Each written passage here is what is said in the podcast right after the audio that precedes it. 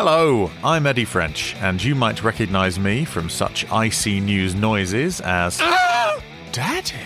And who could forget Well, the good news is is that I now have my own podcast. It's called Pick Scraped, and it is a fortnightly sketch show uh, made entirely by me. So, if that sounds like the sort of thing you'd like, go to wherever you get your podcasts and listen to it. Thank you. Pick Scraped.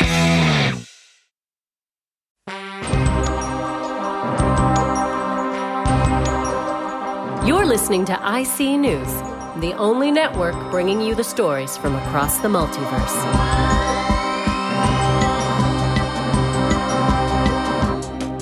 Rishi Sunak calls Labour's attacks on his wife ugly smears while batting back criticism of her financial arrangements as he attempts to play ping pong with a King Kong sized non dom ding dong with a sing song that she hasn't done a thing wrong. Russia denies responsibility for a missile attack on Kramatorsk station in Ukraine that kills 50 people and injures hundreds more, as Vladimir Putin continues to cement his legacy as a man who will drop cluster munitions on your schools and tell you it's raining. The UK unveils its new energy strategy with plans to build eight new nuclear reactors, as Business Secretary Kwasi Kwarteng announces a review of the government's stance on fracking. So that's more nuclear waste stored underground and potentially more earthquakes. Nope, I can't see any problem with that arrangement. And finally, far right activist Tommy Robinson is deported from Mexico as the country chooses to define irony for him by defending its borders from violent foreign criminals.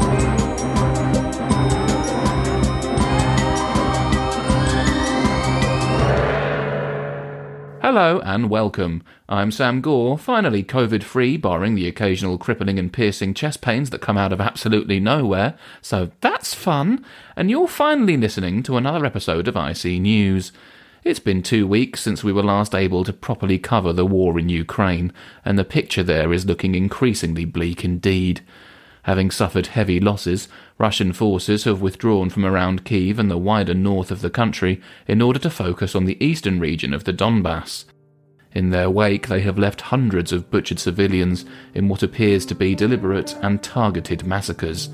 This targeting of civilians has extended to Russia's artillery campaigns, which have continually bombarded residential areas and transport routes used by those trying to evacuate Ukraine's besieged urban centres.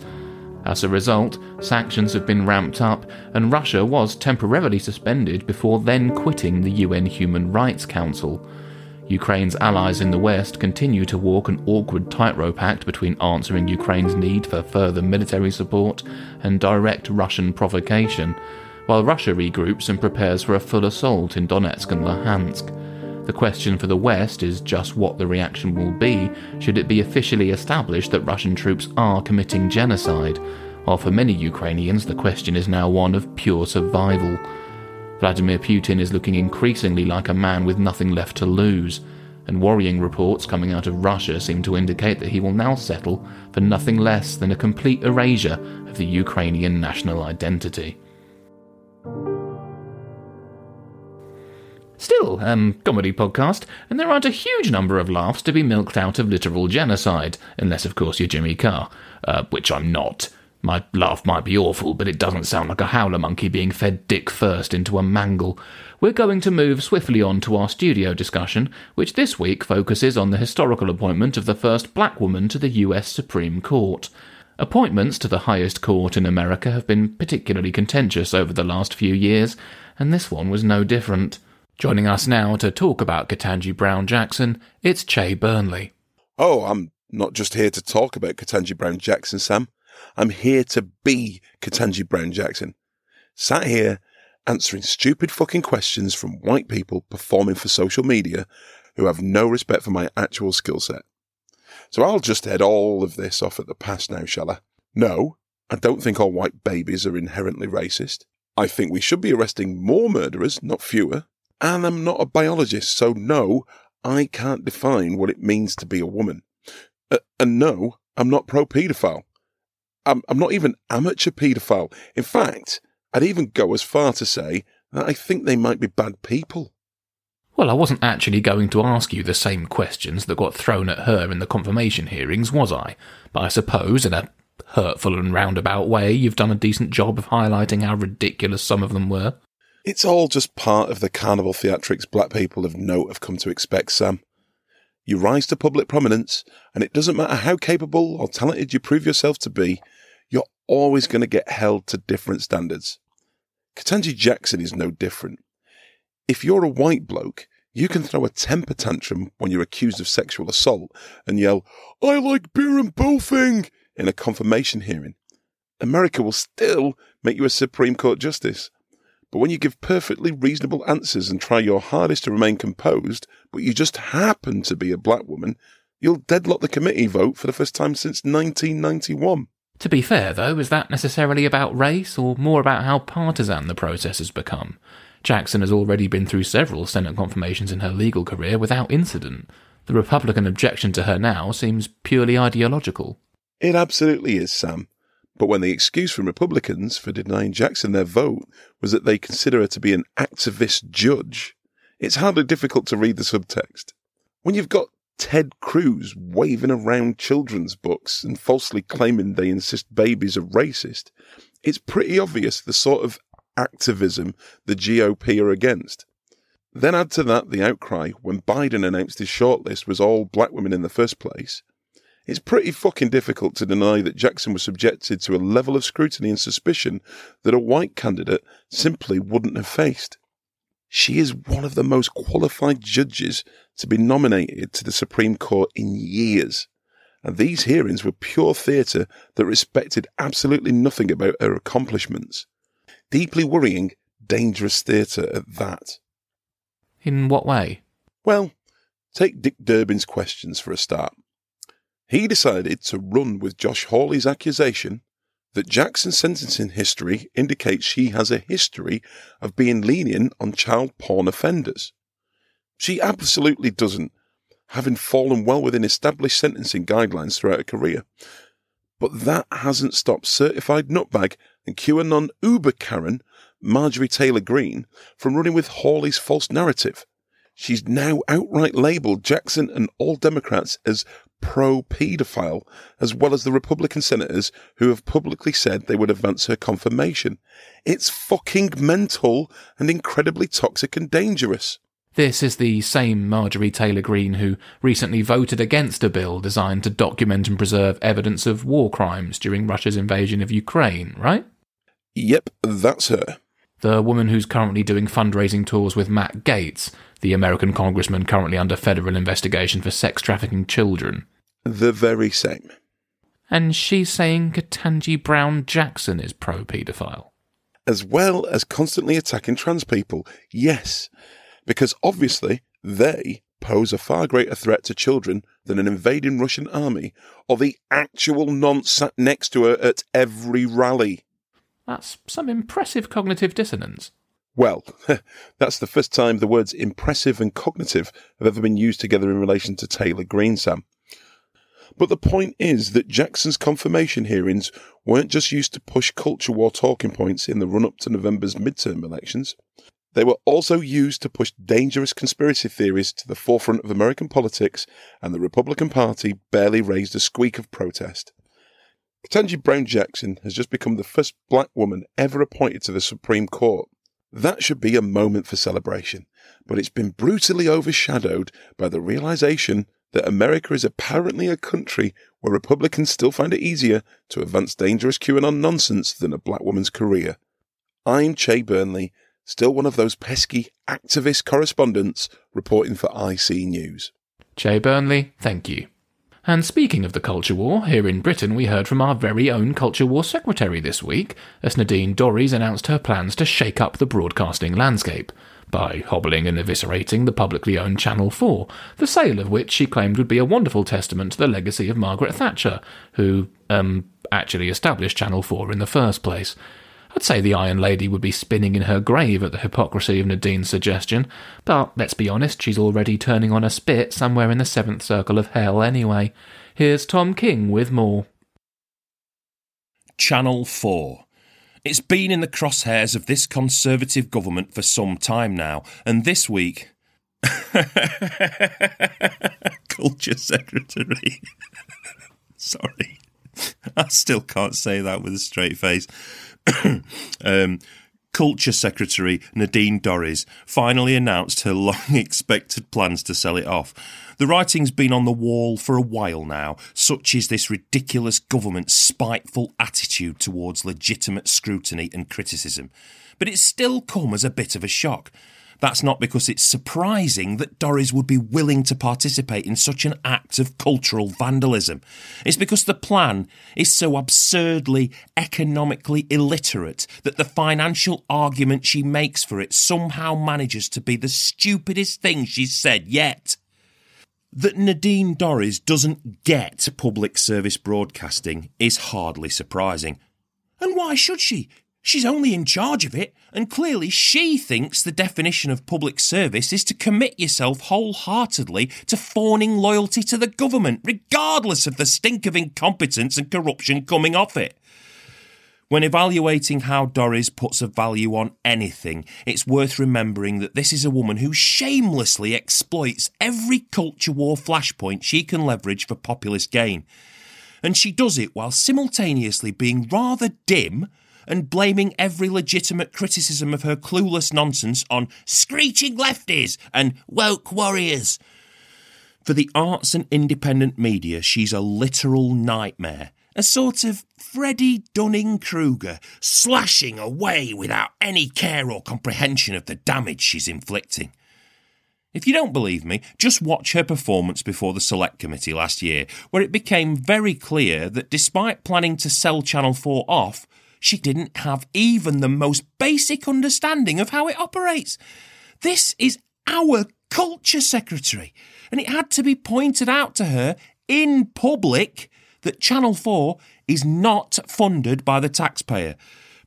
But in typical Dorries fashion, when her own ignorance was laid bare before her, instead of learning anything, she got angry and petulant and simply started dismissing any further questions.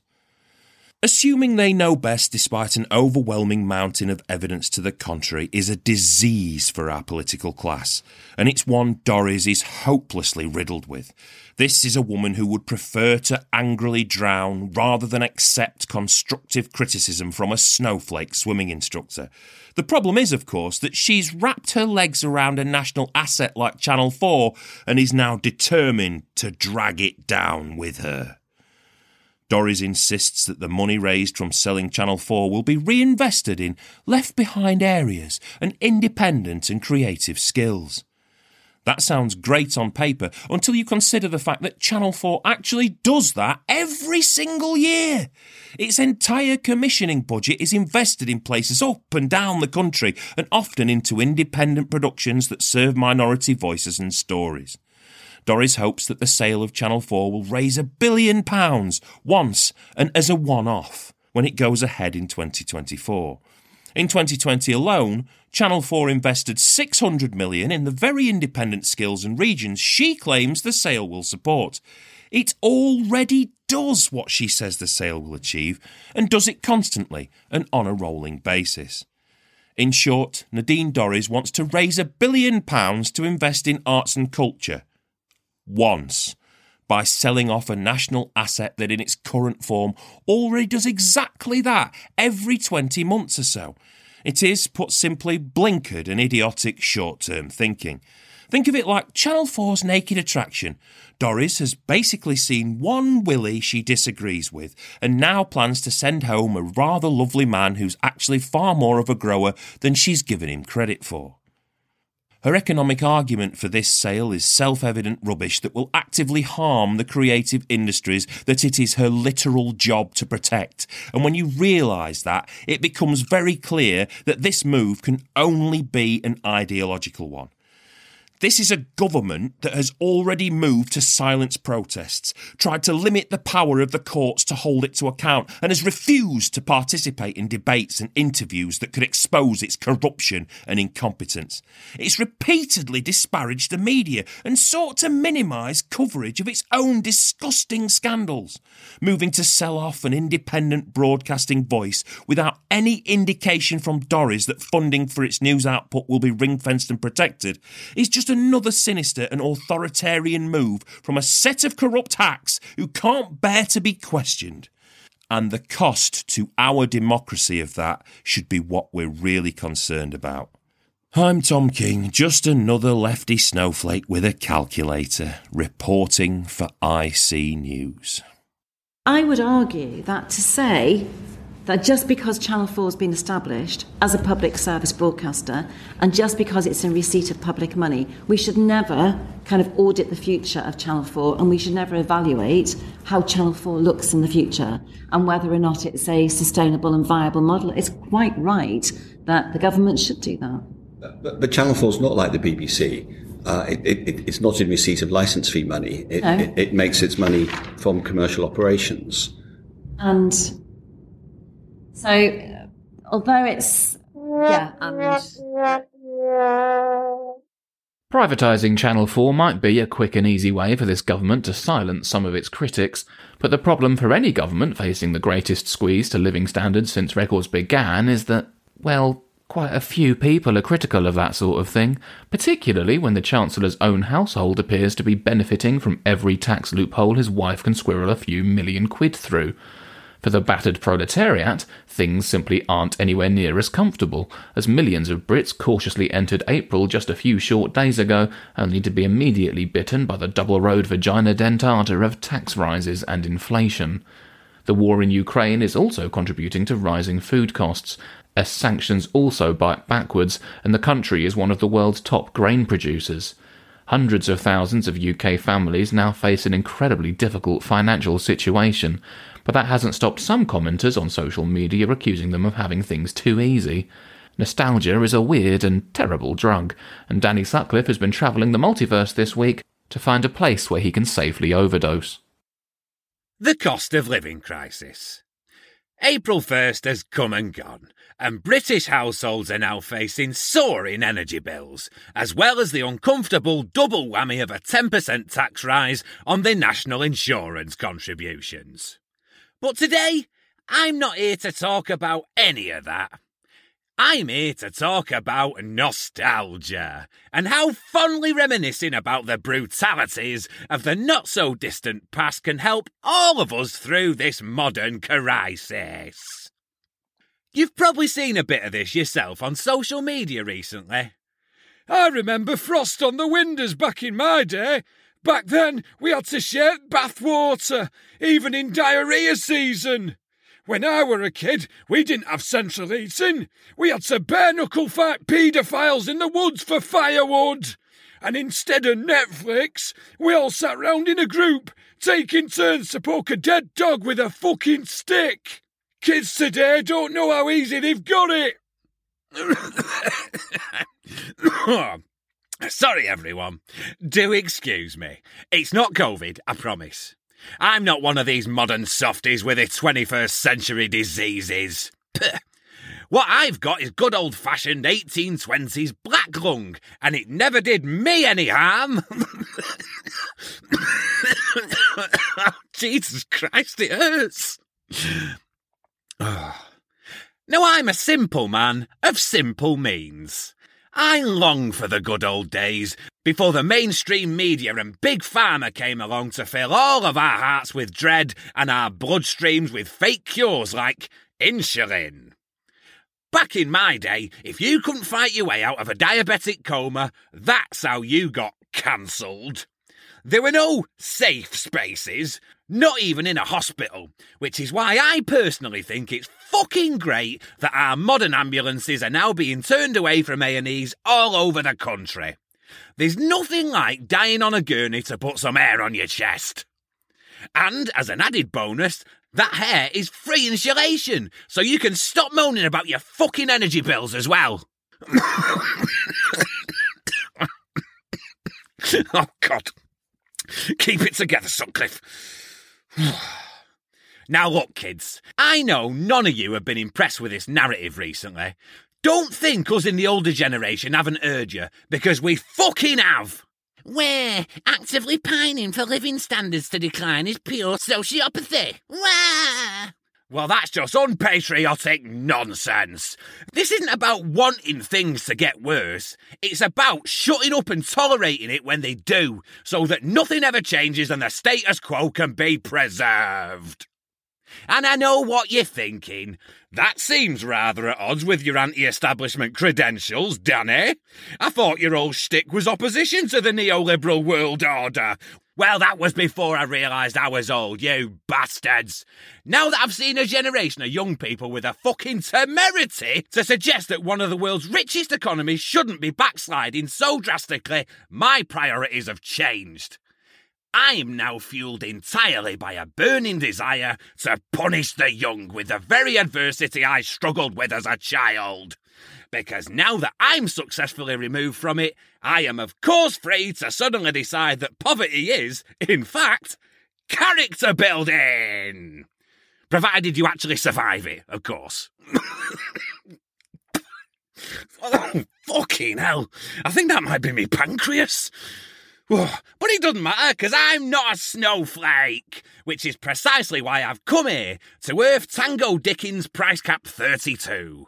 Now, that 32 is important because not only is it this universe's multiversal coordinate destination, try saying that three times fast, but it's also the average life expectancy. This is a world that's truly embraced the grit and working class spirit that nostalgia demands by doing away with all the burdensome legal red tape that's made modern life so nauseatingly comfortable. There are no price caps, labour laws, or tenants' rights here. Bring out your non union affiliated dead. See now, here's a fella with a proper job manual labour, pulling a heavy car. None of this modern big tech soy latte weekly nonsense. This is how a real man provides for his family. And I bet he does it without moaning about the cost of living crisis. This is big tech, actually. I'm an Amazon corpse puller. Oh, fucking hell. Really?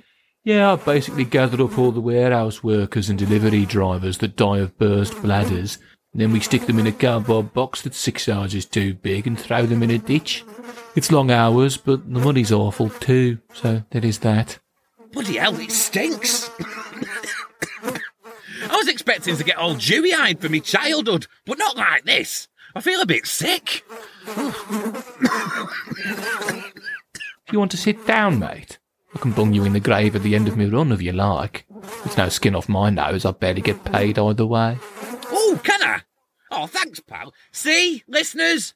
Community. That's what it's all about. Just look out for the rats, will you? Don't worry, I'm sure they're character building. I'm Danny Sutcliffe, and things were just better back in my day. Reporting for IC News.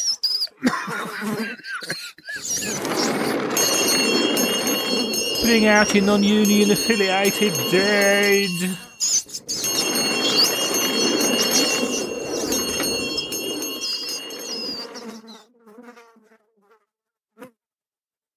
That momentary peer through Danny's rose tinted spectacles brings us to the end of our broadcast. We'll be back next week with the best bits of the start of season 7, but until then, we leave you now, as always, with the headlines you may have missed. Easter holiday makers are hit by long delays at ports and airports as travel operators struggle with staff shortages and bad weather. Stuck in one place, hanging around uncomfortably on Good Friday. At least it's what Jesus would have wanted. The actor Will Smith is banned from the Oscars for 10 years for slapping the comedian Chris Rock. His wife Jada, however, should have no problem finding another plus one to go with. Amazon workers at a warehouse in the US vote to unionize for the first time and will now collectively bargain for some bigger bottles to piss in the next time their boss flies to space. And finally, Scientists rejuvenate a 53 year old woman's skin cells, making them 30 years younger, giving Carol Vorderman renewed hope that one day she might be allowed to return to Countdown. You've been listening to IC News. Thank you, and goodbye.